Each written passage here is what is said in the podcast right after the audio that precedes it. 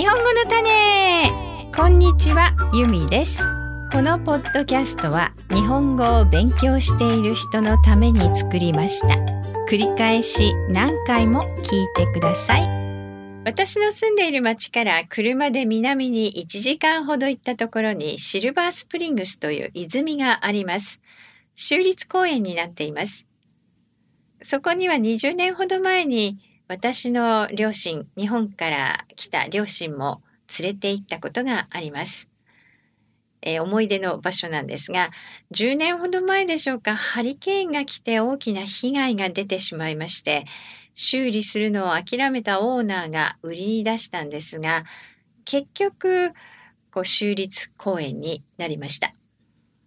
で、このシルバースプリングスという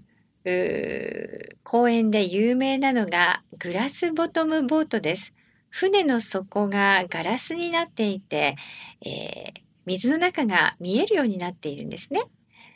草とか水草とかお魚なんかを見ることができます。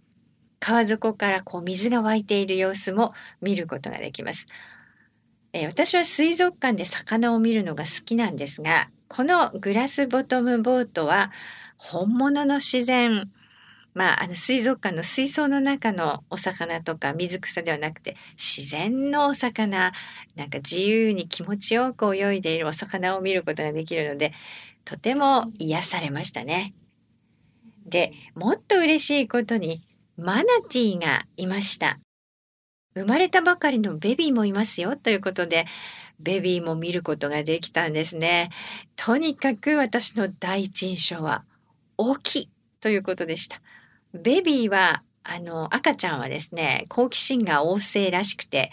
このグラスボトムボートの下まで来てですね、泳ぐ姿を見せてくれたんですけれども、まあ赤ちゃんだというのに大きい。私と同じぐらいでしょうか。150センチ、155センチなんですけれども、まあ赤ちゃんもそのぐらいの大きさでしたね。大人になると、このマナティーは4メートルほどになります。まあ、随分大きな動物ですね。で、マナティーとかジュゴンという海に住む動物はですね、人魚、マーメイドに間違われたのではないかという説がありますよね。確かに昼間の明るい時に見れば、あこれはマナティーだ、動物だなってわかるんですけれども、こう暗がりの中でこう水の中をそっと覗いたらあらなんか人魚のような上半身は女の人？みたいに見えたのかなと思います。特に海で船に乗っている仕事をしている人、男性が多いですからね。男性が長い間、あ女性に会うこともなく、海を眺めていたら、ジュゴンのような動物がぽちゃんと現れて、あ、人魚がいる、女の人がいるっていうふうに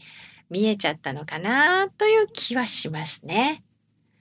で、この人魚なんですが、日本にも人魚の伝説たくさんあるんです。私の地元で有名なお話は、人魚の肉を食べて800年生きたという女の人の話ですね。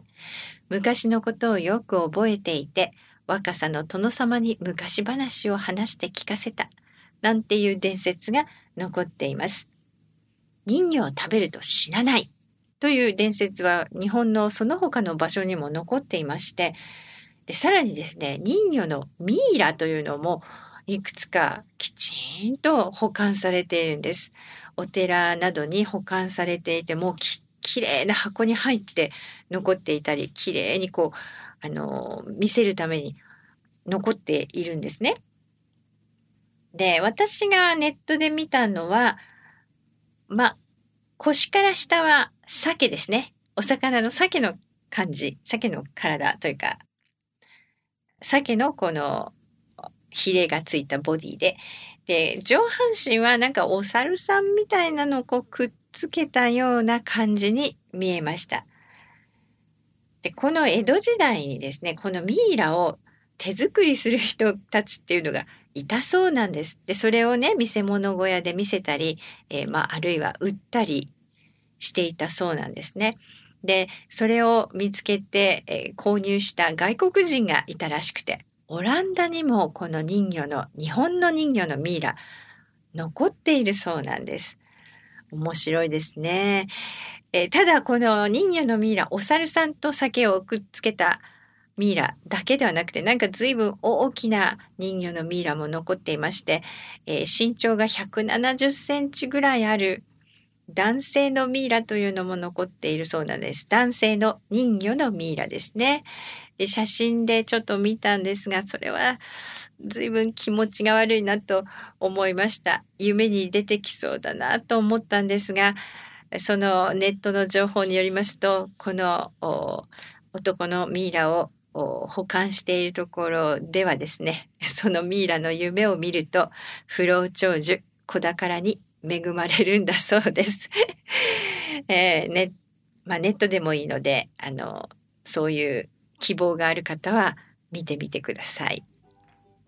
というわけで今日はマナティから人魚のお話をしてみました。このポッドキャストのトランスクリプトが欲しい人は、まことプラスメンバーになってください。www. まことプラス .com を見てください。それではまた日本語の種でした。